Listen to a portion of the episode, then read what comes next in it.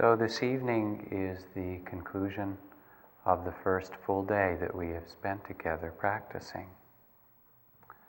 And as a way to honor the fact that there are many new students here, those who've not done a 10 day retreat before, and perhaps as a reminder for old students who have been practicing this path for a long time, I'd like to begin with an overview of what we're doing here together using the path of practices outlined by the Buddha. If we look around the retreat on this first day from a, can't quite say an objective, but probably from a very subjective point of view as one practices, it's difficult. And then you kind of look around and there are all these people who are silent and not speaking to one another, even while we eat.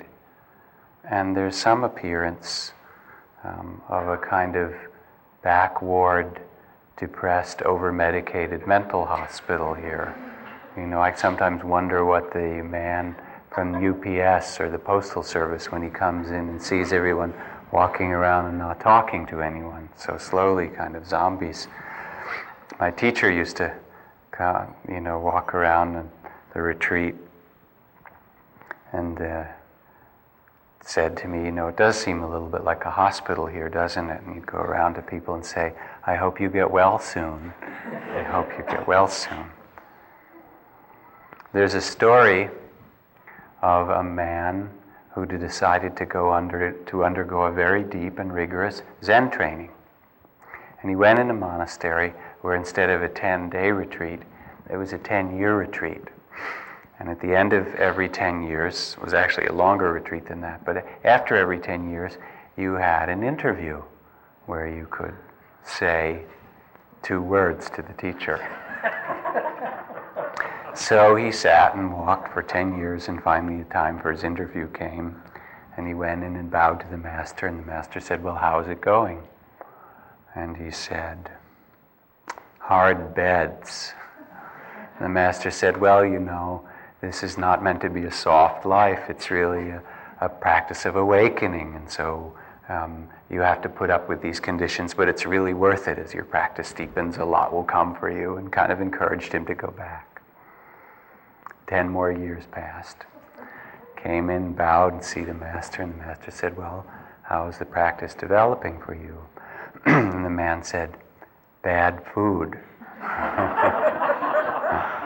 and the master said, Yes, I know. We live a life of renunciation. Again, remember, I told you about that, and it's part of the way of our life not to try to accumulate grand things, but to, to discover a kind of self sufficiency and capacity just to be open with things and so forth. And you'll understand, just keep practicing and send him back. Ten more years passed. He came into the interview again, bowed to the master, and the master said, Well, how is it going for you? And he said, I quit. the master looked back and said, I knew you'd never make it. All you've done since you got here is complain.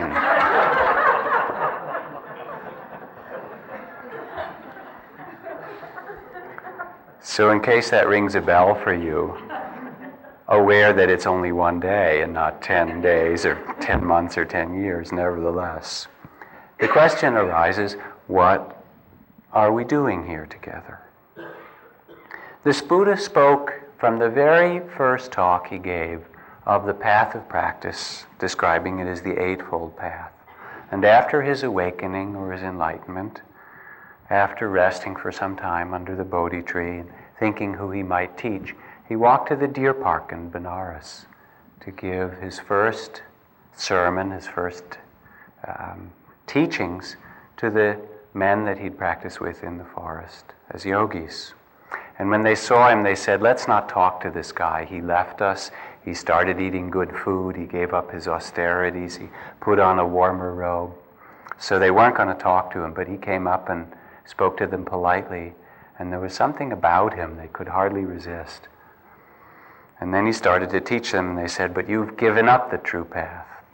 And he tried to teach them again, and they complained. And finally, he said, um, Did I ever tell you that I was enlightened before? And they said, No. He said, Did I ever speak as if I really understood before? They said, No. He said, Well, why don't you listen to me? Just see what it sounds like. And he was so joyful and illuminated and certain in his knowing that they sat down with him. And he began his teachings not by talking about all the glamorous, glorious things that can come in spiritual practice, but by starting with the problem of human life. He began by speaking about suffering, the first noble truth. And he said, as the Buddha, as the enlightened one, I have looked into this human existence, into life, and I have seen deeply with the eyes of compassion. First, the suffering of the world around us, which you also know. The suffering of those who are hungry or starve, even though in another country or place we have grain elevators full of food. Today on earth, hundreds of millions of people go to bed hungry. The suffering of those who are homeless or sick. The sorrow that's caused by the arms race and the fact that our country, for example, has become the largest exporter of weapons ever known in the face of the earth.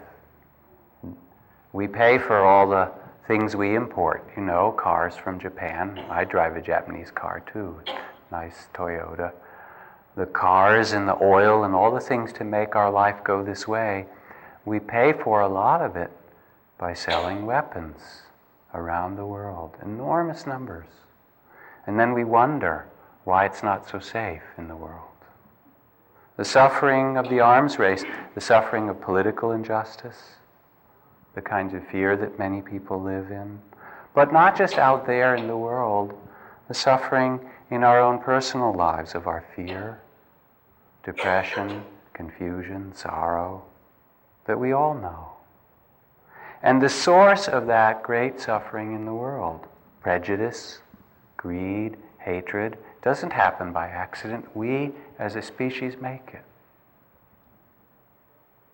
The Buddha said he looked with the eyes of compassion and saw people everywhere seeking happiness, yet doing the very things, often doing the very things that lead to suffering. You know that even when we're relatively affluent. Even a life of pleasure alone doesn't really bring happiness. Bernard Shaw said that there are two great disappointments in life not getting what you want and getting it. You know what he means? And there's no escape, as the Buddha pointed out, from aging, from change, from loss, from death. The trouble with you is you think you have time, said one teacher. You know, Americans spend $50 billion a year on security equipment to try to make the things that we own and possess safe. $300 billion a year for the military or more. The beginning of the Eightfold Path starts with what's called right understanding. Right understanding acknowledges that there is suffering in the world, it sees its cause greed, fear, prejudice, hatred. And then it asks, what do we want? In the end, in this life, what most matters to us. If you have the privilege of being with someone near the time that they're dying, someone who's lived consciously, the questions that are asked are very simple ones. Did I live fully? Did I really live in this life? And maybe even more importantly, did I love well? Did I genuinely let myself love the people around me, the community, the trees, the earth? Because in the end, maybe that's all that matters. Carl Jung, in speaking about human life, said that only if a human being's heart or spirit is connected with that which is sacred, that which is timeless, can life have any great meaning? So, not only did the Buddha begin with the right understanding of the suffering in the world, but seeing this, we also sense, each of us can sense, that that's not the only truth. That there's not only sorrow, but that there is some other possibility. We can sense it in ourselves, the capacity that each of us have for greater compassion. We know it's there. The human capacity for greater wakefulness that we have in our own hearts.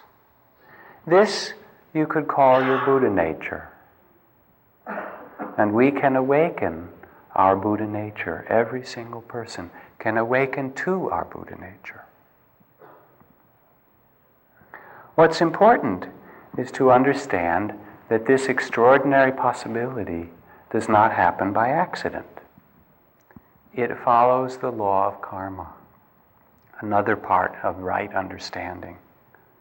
The law of karma is very simple how we act and speak, and how we think, and the qualities we cultivate in our being are what we will become. If you plant an apple seed, you get an apple tree. If you plant a mango seed, you get a mango tree. And if we repeat anger and hatred, after a while it becomes our way. If we practice greed and hoarding, becomes our fashion. The repetition of the heart, like a potter or an artist or a baker or a scientist, not so much the effort to make ourselves different, but what it is in our being, in our heart that we cultivate, becomes how we blossom and awaken. So, this beginning of the Eightfold Path is a recognition of the sorrows of the world, and within them the possibility of awakening, great heart of compassion, the capacity for awareness. To do this, to open, asks that we sit in the very midst of this life and open our senses, our eyes, our ears, our nose, our tongue, body, mind. My teacher Ajahn Chah used to call meditation practice. He would describe it in the phrase, taking the one seat. He would say, There's a room, and in the center of this room, you can place a chair. Open the doors and the windows, and take your seat in that one chair. And let whoever wants to come and visit. Beautiful things, painful things, all of the things of the world will arise and your task is to take this one seat in the center of the room, in the center of the world, and open the doors of your senses and meet what arises with attention or awareness and with kindness or respect. If you sit open with respect and kindness, you will see all the things in the world and you will be awakened. So, this is right understanding, sensing in each of us the possibility of awakening as the Buddha did. The second step of the Eightfold Path is called right attitude or right aspiration. And it's really the quality of mind or heart that we bring to spiritual practice. And this right attitude or aspiration is initially a quality of discovery an openness of mind, an amazement, if you will, that we're here at all and how this whole body and mind works. Instead of coming with our ideas, and we all have, as Gil pointed out, certain expectations of the retreat or ideas of our meditation, whether we're experienced or whether we're relatively new in practice, doesn't matter. It's said in India that when a pickpocket meets a saint, he sees only the saint's pockets. That is, that our ideas of how things should be are bound very much. They, uh, the ideas of what we, what we want or hope limit very much what we learn and see. So, right attitude or right aspiration is one of openness. Let me see what happens this time. I've done retreats before, but this time, let's see what arises. Let's discover. Let's be open. Sometimes this quality is also called the quality of loving kindness. Loving kindness is that openness to be with things as they are, rather than to try to plan how they should be, change, expect them to be different.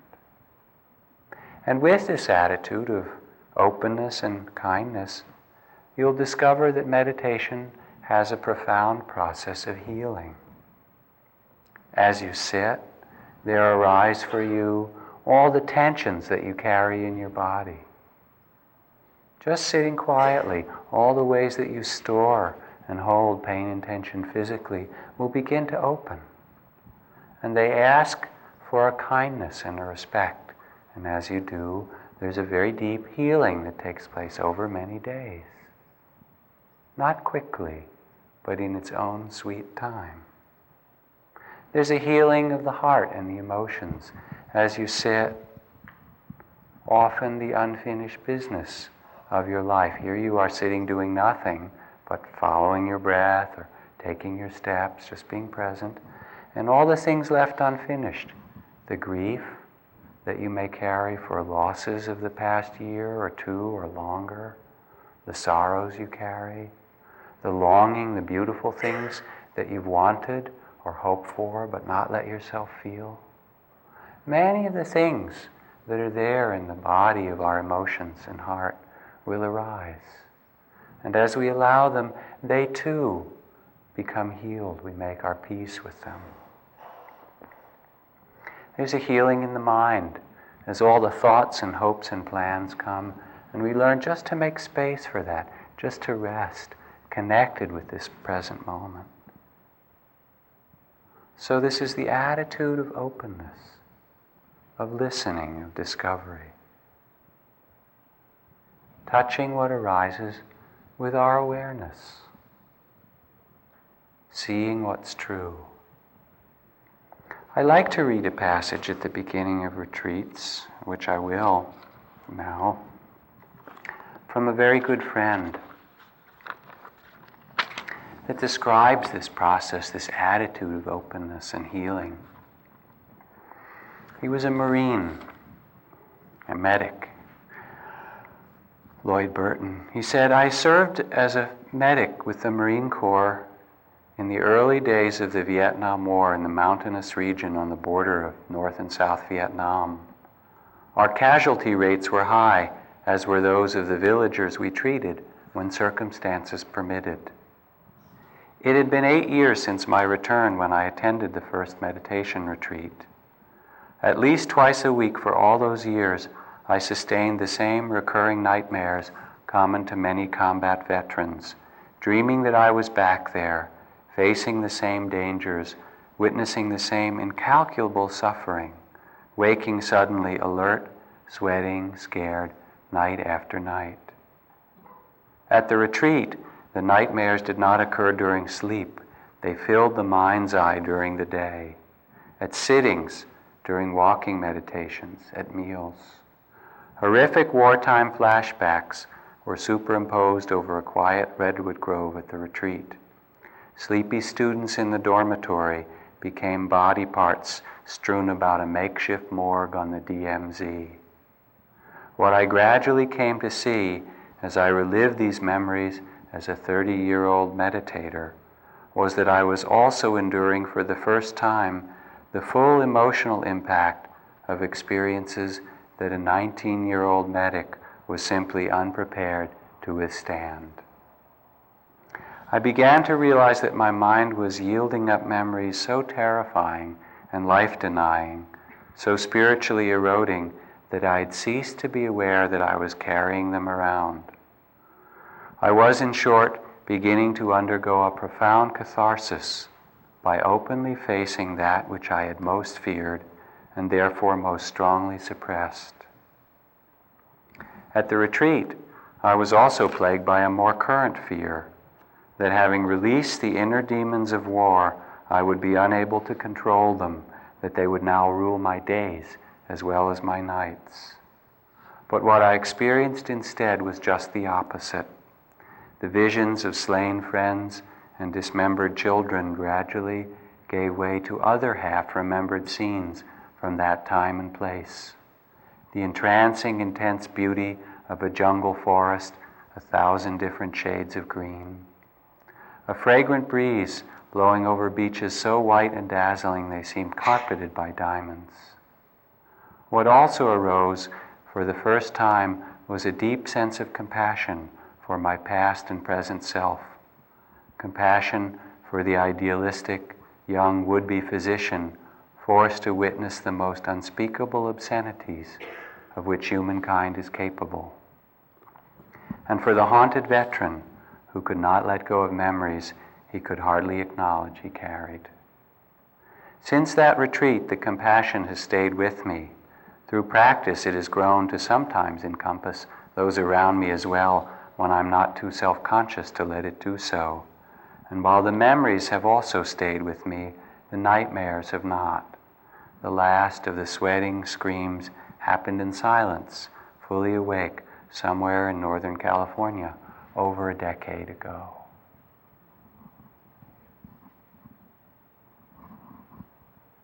So, in a way, it's a very terrible tale that he tells, and yet a profound one of healing and opening. This quality of right attitude, of opening and kindness, is what's called for in the practice. And with it, a quality of renunciation. That is, a willingness not just to follow our habit, but to experiment, to study, to be aware of the things that we would normally run away from and stay with them all. There's a wonderful practice that's traditional in some Buddhist countries that I will share with you if you like in this way for the retreat. And that is for you to imagine, and it may be true, that everyone around you, in fact, everyone on earth, are all fully enlightened Buddhas, except for one person you. and that they are all here doing exactly what they do because it is the perfect thing that you need to learn how to awaken, to awaken perfect compassion, perfect composure, to awaken great patience and kindness and steadiness. That all of them are doing just what they do for your own sake and benefit. So, this is part of that quality, the second step of discovery, of openness, of a willingness to listen and learn. The next three steps of the Eightfold Path are right speech, right action, and right livelihood. And they all speak of what is called uprightness of heart or virtue or ethical conduct. And what they say, as the Buddha did from the very beginning of his teachings, his first Dharma talk, is that our life is all connected and cannot be separated. To put it very bluntly, it's really hard to sit and meditate after a day of killing and stealing. The way we live and act, and the way we are inwardly, are mirrors of one another. They're intimately connected. And so the actions of our life and our heart must come into harmony for us to awaken. The actions are as important as anything that we think inside. Someone said it's easier to love a thousand people in loving kindness meditation than one person that you live with. Some of you may have noticed that difficulty. But that's really where it matters. So, right speech is the first of these steps of awakening of our, in our action. And right speech means to become conscious of our words, mindful. So, that's included in our spiritual path. We talk a lot. I mean, I do because it's my job to make a living. But even when I'm not kind of on duty, so to speak, I do anyway, and we all do, most of us. And we say this and that, and we talk and so forth. Most of the time, really, all we want to say is, Hello, I'm in here, are you in there? Kind of make a little contact. Or to say to somebody, I love you. But, you know, you don't say that in public in this country, not normally. So instead, we ask how the retreat went or our vacation or something. But really, often through our words, um, we miss what we really want to say. Conscious speech, first of all, in the Eightfold Path, is to avoid speech that's harmful, not to use words that cause harm to another person. Or more positively, to speak that which is both true and useful or helpful. In due season will I speak, said the Buddha. Truthfully will I speak. Gently and not harshly will I speak, that is conducive to harmony or concord. With clear intention will I speak. To their benefit will I speak. These are the kind of considerations that we're taught about right speech. Our words have an enormous power. And to begin to pay attention, if you work simply with awareness of speech in your life, that would be enough. Would transform, can transform our whole life. There's a Sufi tale I like to tell about right speech and the power of our words.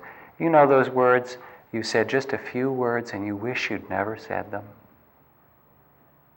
Or those other few words that you're so grateful that you or someone else said? Well, it happens that in a village in the Middle East, there was a boy who got very ill, the son of the headman of the village. And everyone tried to heal him with no avail, the village doctors and so forth. And finally, a Sufi master came along, was asked, Please help, master, and worked his way through the crowd and came up to the boy and said a few blessing prayers over him and then turned to the father and said, Now he will be well. Well, one of the unbelievers in the crowd said, What do you mean, this old kind of yogi, renunciate, this Sufi, coming in and saying a few words? How can a few words heal a sick child like this? And the master turned to this man and said, What do you know of this? You're an absolute, complete fool, an ignoramus, in front of all the other villagers.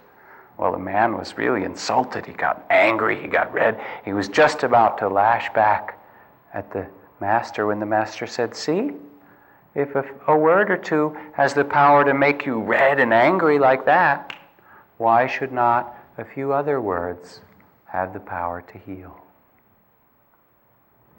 So, right speech is the care, the bringing of consciousness and kindness to our words. Better than a thousand useless words, said the Buddha, is one word leading to truth. Right action, the same. It's the speech and action that lead us to happiness. When you speak truthfully, people love it. They love you. What's true and what's, what's helpful to them.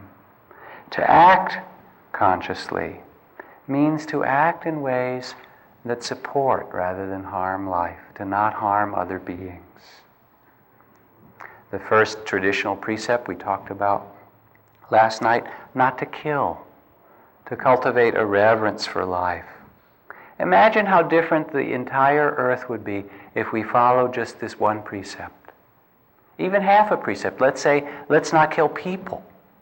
Just not to kill people. What an entirely different planet we would live on enormous power in the way that we live and act. Mostly, it's a respect for life that every single form of life wants to live. There's a true story of Russian astronauts who went up to the space station to stay for six months, and they brought with them a fish bowl with three little goldfish in it to see how they would do under weightless conditions. And after several weeks, the fish began to get sick and gradually to die. And the astronaut said, We were so distraught what we did not do to try to save these fish.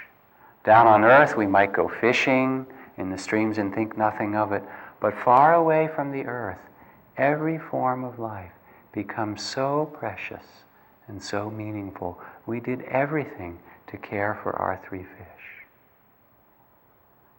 And then he said, when the capsule finally landed back on the earth, opened the door of the capsule and got down and kissed the earth, touched it to his cheek. So beautiful, just to, to walk and breathe and move about on the surface of this earth. So that's part of our mindfulness mindfulness of speech, mindfulness and happiness, not to harm beings, but to have a reverence for life, not to steal. Suppose people in the retreat started to steal from one another. What kind of society would we have right away? Hiding things, locking them up, getting guards to guard them, paranoia. It's horrible. To not steal means to have respect for things as well as people. To realize that we don't own anything anyway, you know. We're just accountants in the firm. We get to keep it for a certain time and then pass it along. We're caretakers of the earth. There's an exercise I like to commend to people. Remember when you were a kid and you used to lie out on a starry night and look up at the stars? Well, try it sometime. You could even do it in, you know, some proper place in the desert. Be careful what you lie down on out here. But anyway, when the night is clear and you can lie down and look at the stars, lie back, look at the stars. Only instead of imagining that you're looking up at the stars, imagine, which is also accurate, that you're on the very bottom of the earth and you're being held against it by gravity, which is true, like a big magnet, and that you're looking down into endless galaxies of stars. And here we are in this little blue green globe, floating in the midst of two thirds of the way out the arm of one medium sized galaxy in billions of galaxies. And yet it's so precious to breathe the air to give and receive each breath, to exchange with the trees. They take our carbon dioxide, give us oxygen. And to not steal in the deepest sense, again, is the respect for all that we share together, that we give and receive constantly from one another, and to do that with reverence, with, with mindfulness. To refrain from sexual misconduct a very important precept in these modern, so called modern times. Basically, it means to not harm others through our sexual actions, out of our compulsion or our need, not to betray ourselves or another person. Sexuality is very, very powerful. In it, there's a kind of surrender that we rarely have in our life, a letting go. Wonderful kind of awakening in some moments. It's also very close to birth and to death. So there's this enormous power about it. And in the Buddhist tradition, for householders, sexuality can be associated with greed and compulsion and exploitation, or it can be associated with love with intimacy, with communion. To respect its great power to cause harm or happiness, and to use that aspect of our life with wisdom, with consciousness, with kindness. And finally, to refrain from the misuse of intoxicants. Not because you're supposed to. I mean, you can do whatever you like. These are simply the laws the Buddha described for human happiness. Addiction. We are a society of great addiction. This is from a woman, Anne Wilson Schaef, who wrote The Addicted Society. The best adjusted person in our modern society is the person who is not dead and not alive, just numb, a zombie, When you're dead, you're not able to do the work of the society. But if you are fully alive, you are constantly saying no to many of the processes of the society the racism, the polluted environment, the nuclear threat, the arms race, drinking unsafe water, and eating carcinogenic foods. Thus, it is in the interest of our society to promote those things that take the edge off, that keep us busy with our fixes, keep us slightly numbed out, zombie like. In this way, our modern consumer society itself functions as an addict. 10 million drug addicts, 20 million alcoholics, countless of other kinds of addictions, gambling, sexuality, all kinds. The majority of automobile accidents and deaths caused by abuse of substances. The majority of fires in our homes. The great majority of physical and sexual violence and abuse visited in families all associated with intoxicants. Take care. Let us not harm one another. The principle is to refrain from intoxicants that lead us to heedlessness or carelessness. And on the opposite side, to cultivate that which brings greater consciousness. All of these things, right speech, right attitude, and finally right livelihood, are ways to develop the heart of greatness, to live in harmony inwardly and outwardly. Right livelihood, again, is to do work that doesn't bring harm to others, not to deal in weapons or drugs, but more fundamentally, we each have a longing in us to give back to the earth. And there's a joy of having work to do. It Doesn't mean perfect work. We have the myth in the West you'll have the perfect job. There's no such thing really as the perfect job. The, I was just in India, and the person who fixed my shoes, because they got kind of torn, and this shoemaker, he was so intent on doing it right, and he had me try it on several times and took it off, and he was really pleased that he did. He said, Look at that, didn't I really do a beautiful job on it? And it was wonderful to have him say that. It's like that was what his life was, was to do what he did and to do it well. When one old Hasidic master died, student was there and person came to the funeral and said, What was the most important th- thing to your master? And the student replied, Whatever he happened to be doing at the moment. Right livelihood means taking what work we have or find or are given and using that to cultivate patience, wakefulness, compassion. To make it our spiritual practice. This is Thomas Merton as a writer. He says, If you write for God, you will reach many men and women and bring them joy. If you write for men and women, you may make some money and you may give someone a little joy and you may make a noise in the world for a little while. If you write for yourself, you can read what you yourself have written, and after 10 minutes, you'll be so disgusted you will wish that you were dead.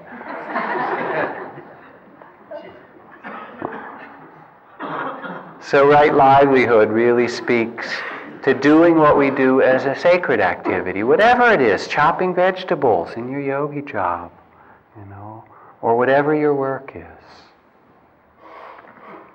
And then these are followed, the steps of the greatness of heart, of our action, making a foundation of conscious action and speech by the last three steps of the Eightfold Path, which speak of the inner art of the development of meditation right effort, right mindfulness, and right concentration.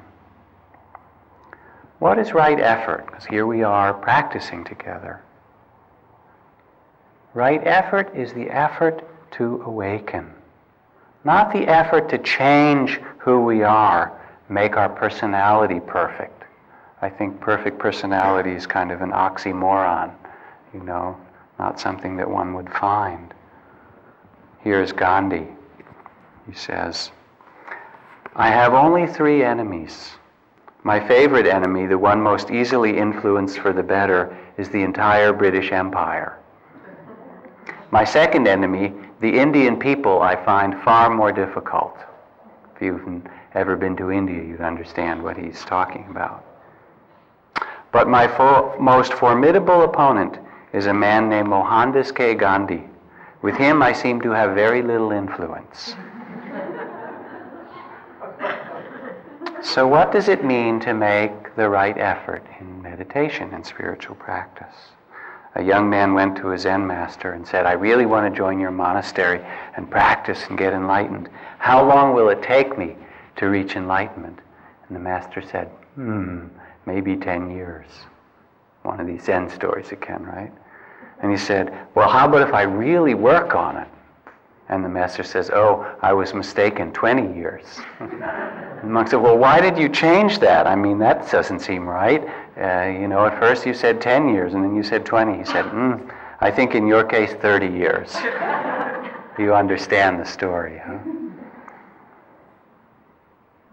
When the mind is still and open, we can see what is true. And it is the truth that liberates us and not our efforts to be free. Right effort is not the effort to change things, but to rest in the middle of them and to open to see what is so. It is an effort to shift from our reaction, from our small sense of self, from identification with what is called the body of fear, the contraction that we carry with us much of our life, and to find an openness that leads us to see what is true. It speaks of this in the Tao Te Ching. It talks about the beauty of water, that the yielding conquers the resistant, the soft conquers the hard, is a fact known by all, yet used by very few. So, right effort is the effort to be present, to open to what is without resisting it. Kind of a balance like the tuning of the strings of a guitar, not too tight and not too loose, just being awake and present. The image that I like to use is comes from a poster that I saw some years ago of a Hindu guru, Swami Satchidananda, who had a long flowing beard and flowing hair, a wonderful yogi and meditation teacher. And in this particular poster, he was standing in the tree pose. Let me see if I can do something like that. With a little orange loincloth on, just like this. Only the thing that was interesting was that he was on a surfboard on a really big wave. It's quite a fantastic picture. And it said underneath, you can't stop the waves, but you can learn to surf. Meditate with Swami Satchidananda or something like that, kind of an advertisement. And it gives a wonderful image for the art of meditation and for the meaning of conscious effort or right effort. It's the effort of balance. A great effort will be required of you in these 10 days or 20 days together. I used to talk about it in terms of the warrior, like Carlos Castaneda, lots of will and strength, which is also a part of practice, and I certainly use that in many years in my own sitting. But I find that that sometimes can entangle us. We start to fight against what is so. And I sense that a much more accurate and skillful language is to speak about, again, the effort of the greatness of heart, the great heart of a Buddha. To say what is so just now, to see what is so just now, and to open to just this as it is which is an enormous effort and an enormous courage and a wonderful thing to do. So there's right effort, the effort to be present, to be open, to awaken. And right mindfulness, the last two steps. Right mindfulness. What we're doing is practicing the teachings that come from the sutra or the discourse of the Buddha on mindfulness that begins this way the Buddha was with his monks outside of the town of the Kuru people, and he said, Followers of the way, there's a most wonderful path to help living beings realize purification, overcome directly grief and sorrow, end pain and anxiety, travel the right road, and realize nirvana. And this is the four foundations of mindfulness mindfulness of the body, of the mind, of feelings, mindfulness of the Dharma, of the laws that govern feelings and mind and body. How does one do this, the Buddha says? A practitioner goes to the foot of a tree or an empty room or a quiet place, sits down, holds their body straight, and establishes awareness together with their breath. Breathing in, they are aware they breathe in. Breathing out, aware they're breathing out. Then various states arise. The mind is filled with distraction or fear. They know distraction or fear. Distraction or fear pass away. The mind becomes calm, joyful, open. They know the joyful, calm, or open mind. Thus, practicing, awareness is developed. Mindfulness is a wonderful capacity. It's the capacity that we have to be present, awake. It's our full attention to things. You know how much of our life, many of us anyway, live on automatic pilot? We can go for a walk in the beautiful desert or go up in the Sierras or by the beach and you take this walk and you walk for half an hour, an hour, and all of a sudden you wake up and you realize the whole time almost you were thinking about your taxes because it's April. Or you were thinking about what you're going to do when you get back home and, you know, all the unfinished mail that's there, people that you have to call. Or maybe you were just thinking about how you were going to tell them what an amazing walk you had in the desert. All the people you're going to tell about it, right? And then you wake up and you realize that I wasn't even there. So the quality of mindfulness is a wholeheartedness. It's a presence of just being with things as they are. There's a kind of aliveness to it. In any moment that we're mindful, we're alive. Being recently with the Dalai Lama in this conference in India, one of the questions one of, the people was asking him about the role of teacher and how to um, work with all of the ideas that people have of us as teachers. It was a teachers' conference that, that um, I attended with him, and all the expectations people have. The needs teachers have, not just to be teacherly, but to have other parts of their life fulfilled. And, um, you know, so we were talking to the Dalai Lama about that, and someone said, and it seems important that we have times to be off duty. And the Dalai Lama said, Off duty? And he was mostly understanding English, but then he talked to his translator, off duty, what does this mean? Sort of took a little while to get the translation through. And finally he sat and kind of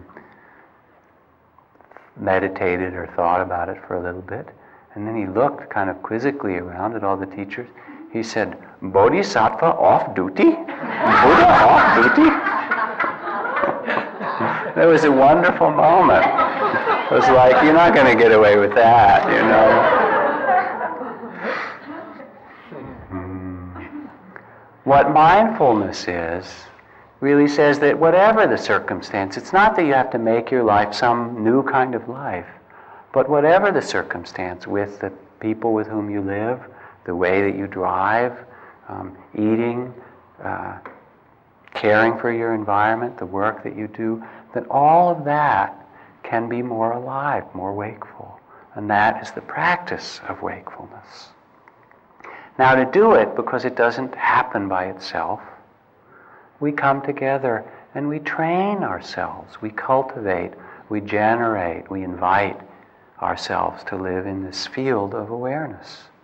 An image that's used sometimes is of training a puppy. Put the puppy on the paper, stay, gets up and runs around. You Put it back again, stay. Does the puppy listen? Hardly. Same for your mind. You sit down, stay on the breath, please. Feel the breath. Does it listen? Goes away, bring it back, stay. Goes away again, makes a mess somewhere or other, like a puppy, right? Clean it up, bring it back, stay. Now, at first, it's very discouraging Because you sit and you realize that you're aware of the breath 2% of the time. And you say, What kind of yogi is this? 98% lost in thought.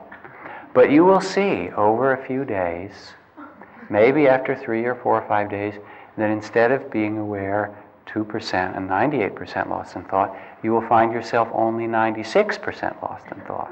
Say, well, what good does that do me? But actually, that means that you're here twice as much as you were when you came. And that is not a small thing. It's like double the amount of actually being alive and present. So mindfulness is this capacity to be present. And what it asks in cultivating, we're starting with the breath and our steps, and then over the days we'll expand to mindfulness of the rest of the body, of mindfulness of feelings, then mindfulness of thoughts and images. And finally, we'll be aware of all of our experience. What it asks in each of these steps is that we notice, that we be aware that we are open to what is present without rejecting it or trying to change it or disliking it or grasping or judging. Just noticing there's a short breath, there's a long breath, there's a very shallow breath. Oh, I should be having long, deep breaths if the meditation were working right. Oh, there's a thought about the breath. It's not a true thought. Short breath is as good as long breath. There's another thought. There's no thought simply noticing, beginning to discover the very nature of this mind and body. Maybe first what you see is just the inner waterfall, how much thought there is. That's fine. That's an insight. It's the first insight in insight meditation, how busy it is in there. To be mindful is to be present for what is so, for this amazing dance, and to see it as it is. Then the last step of the Eightfold Path, and it connects with right mindfulness, is called right concentration. Right concentration is a steadiness of mind. Or concentration could also be called a connectedness in which we bring our body and our heart and our mind all together in the present moment. A kind of steadiness. And you'll see it. It doesn't come so much in the first day or two or three, but it is a gradual calming and relaxing, relaxing into the breath, feeling the body, being connected in this present moment with that which is timeless. What is timeless is whenever we're really here without thinking about past and future, we come to rest in that which is eternal. Some people think you only get to the eternal after the end of life when you die, but it's not there. It's here, and it's always been here. So to concentrate is really a steadiness and a connectedness where we let go of past and future and find ourselves here in a whole and complete way. The caller chants in a loud voice at dusk, Does he think God is deaf? This is Kabir. Don't you know that God hears the ringing of the anklets on the feet of an insect as it walks? So there's a kind of listening, a subtle and sweet listening. If your breath gets very, very soft, you want to let your attention get soft, just to notice that. If there's a bit of sadness or happiness or expectation or fear, even whispers, you notice that, and then you feel the next breath. Being present and noticing what's here. What we're looking for is not far away. This is again from Kabir, the great Indian poet and mystic. Are you looking for me? I'm in the next seat. My shoulder is against yours. You will not find me in stupas or in Indian shrine rooms, nor in synagogues, nor in cathedrals not in Catholic Mass or kirtan, not in legs winding around your own neck, nor in eating nothing but vegetables. When you really look for me, you will see me instantly. You will find me in the tiniest house of time. Kabir says, Student, tell me, where is the divine? It is the breath inside the breath. So we sit here and we begin to discover this capacity for wholeness, for presence. And it's a gift that we can bring to all things, whether it's computer programming or architecture and science, or oil painting or love making. The amount of fullness, of presence, of connectedness of body and heart and mind that you can bring together in your life, the richer and more beautiful it will be. As we open in this way, as we connect and open, we find that our mind opens. We move beyond what Alan Watts called the skin encapsulated ego, all the notions of who we are and what we should be doing. As we get still and connected and open, the boundaries begin to dissolve.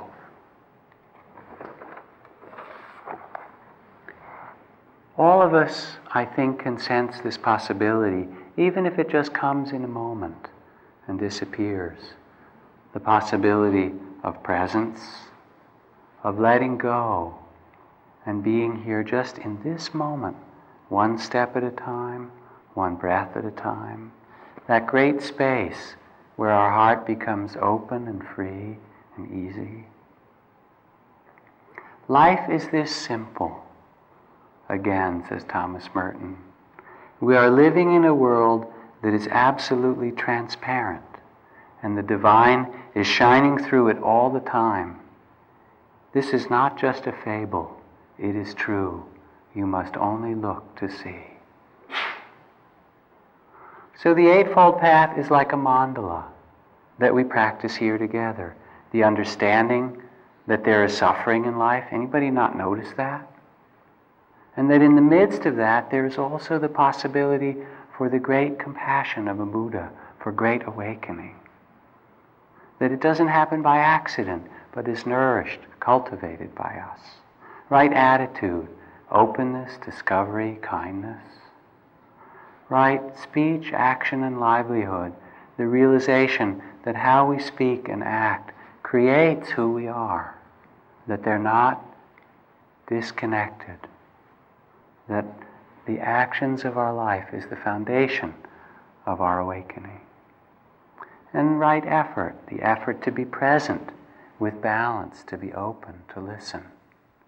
Right mindfulness, the care of our attention, neither rejecting nor grasping, but sensing clearly and right concentration, that deep capacity to be connected, to calm ourselves, to rest here in the still point of the turning world. They don't happen one after another, but these eight steps are like a great mandala with our mind and our heart right in the center. And so we fulfill them with every step we take here, with every sitting and every time we're aware of the breathing. And even though it seems like a very simple thing we do, and it is, in this very simple act of being present, all the great teachings of spiritual life will come to you. So let us sit just for a minute.